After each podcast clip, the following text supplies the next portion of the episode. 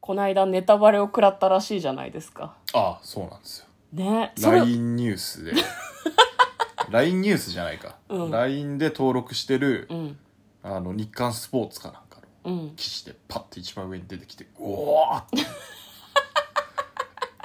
でも、わかんない。こう公開というか、放送されてから何日後ぐらいだったのいやだ次の日ですねああちょっと早いか月曜朝一だったと思いますよなるほどね。確かはい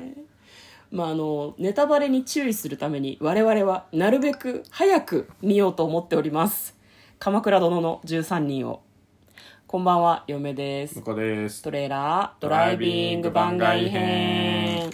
はい始まりました「トレーラードライビング番外編」この番組は映画の予告編を見た嫁と婿の夫婦が内容を妄想していろいろお話している番組となっております運転中にお送りしているので安全運転でお願いしますはい今日は鎌倉殿の感想をねはい2週間ぶりかなそうですね、はい言っていきたいと思いま話しすていきたいと思いますでそれは言わない方がいいのかなネタバレありだよって言えばセーフなのかなまあ一応気をつけてくださいあのご覧になってない方はこれから見る方はねそうですね気をつけてはい何話ぐらいなんだろうね今ね20何話じゃないですか、うわそうだねあ今日見たのが多分22話で、は21話と22話のネタバレを含みますのであの録画してて最近見てないんだっていう人は聞かない方がいいかもしれない、そうっすね最近すげえ人死んでっから、鎌倉幕府鎌倉幕府あまあままあだ幕府じゃねえのか、わかんないけど、うん。まあ、じゃあ、ここから先はネタバレありで話していきます。誰が死んだっていうのを、日刊スポーツのニュースで知ったの。ああえっ、と八重さんっていう方がねね。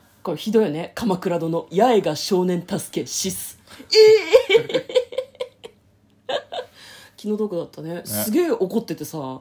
ネタバレだよって言ってたんだけど、嫁は結構ね、SNS でね、ハッシュタグとかで流れてきちゃうから、私は知ってんだよね、結構ね。ああそうなんだそうなのよ、うん、だから毎回ねでも最近人死にすぎ問題はあるけどね時代的にしょうがないのかもしれないけそうど、ですね1話につき最低1人ぐらい主要な登場人物が亡くなるのでそんなに死んでた死んでるん死んでる、うん、 びっくりしちゃうよ本当に今回も亡くなりましたしそうねですでねうんも今回はね22話21話と22話を見たんだけど、はい割とその大きい戦いがあるっていうよりもなんかこう鎌倉の中が揉めそうな気配って感じだそうだねねううんまあ、ちょうど折り返しぐらいですかね、うん、22話だから12月で終わりなんだっけあ12月の途中かなラストはあの「紅白」とか、はいはいはいその年末特番系が始まるんで、うん多分半ばぐらいで終わりじゃないかなと思うんですけどねほどね全何話だったっけな今年ね、うんいろいろ50話とか49話とかそんなもんだと思うんですけどね去年の「キリンが来る」「キリンが来た」だっけあいれやキリンだいぶ前ですよあれ去年は去年は「晴天をつけ」ですからあ見てないんだ私たそちう我々見れなかったねあの初回を取り忘れて、うんでその時はその まだハマる前だから、うんなんかあのオンデマンドとかで見ることもせず、うんそのまま流れていってしまったんですけどそう大体ね1話見忘れるとその後ずっと見ないみたいなね、うん私吉沢亮好きなのに見なかったなあ確かにねキリン「キリンが来るは」えっ、と確か話数が少なかったんだよねコロナで撮影がそうできなくってう、うんん、た違ったっけうん、今回はねフルでやるんじゃねえかなと思ってんだけど、いやなんかね今回の話22話はそんなにその21話22話は大きな戦いがなかったのにそれでもあれだけこう集中して見れるっていうのは面白いなっていうふうにすごい思いましたなんか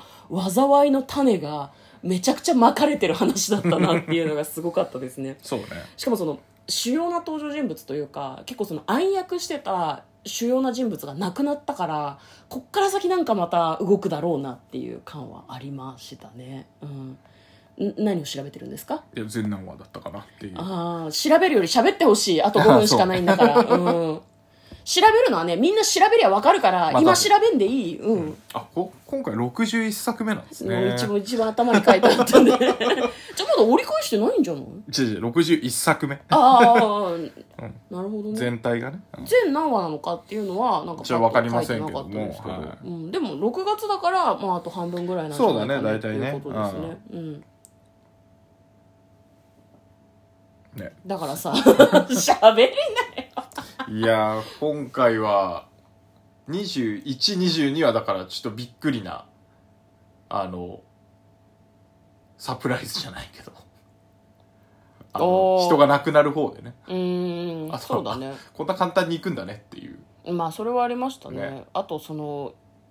ガッキーが演じてた八重さんってあ嫁もあんまり詳しくはないんだけどあれらしいですねそのみ水水系でなんかこう、うん水で死んでしまったみたいなああなるほどね説があるらしくってただいつ亡くなったのかとかも、うんうんなんかその歴史の中でこう主主要人物以外の女性って実在したのかどうかとかいつ亡くなったのかとか名前も怪しいみたいなことが時代によってはあるじゃん、八重さんも多分そういうキャラクターなのかなっていう嫁はなんか亡くなり方を見てすごく思いましたそうねまあ、だからなんかあの古すぎてこう諸説ありますみたいうんうなんうんうんうんうんやつをうんなんかこう終わったエピソード終わった後で調べると、うんあこういう説もあるんだみたいなのをあーうんうんうんあのちょろっと書いてあるやつを全部入れてるみたいな。はいはいはい、はい、ぞあ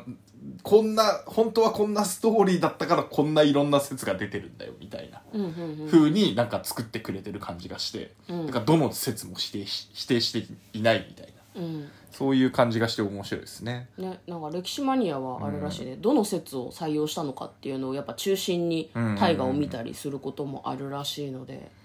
いやーこっから先はねまた小四郎にも頑張ってほしいけど小四郎の息子もだんだん大きくなるのかなっていそうですうね感じなので今度あれだよね小四郎の息子と頼朝の息子がどういうふうにこうお話に関わってくるのかなっていうのがちょっと23話からは嫁は楽しみですね、はいはいはい成長してる様子も見られたので。うんこっからよりあの半沢直樹みたいなこう、うん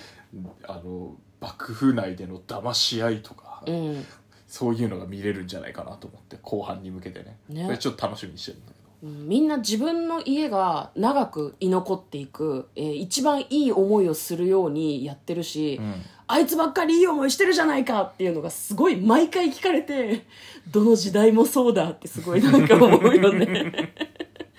ね本当登場人物がなんか頑張ってほしいけど主要な登場人物には。うんね、いろいろ気になる展開でございました。えーということで嫁と向こうのトレーラードドライビング番外編もあったね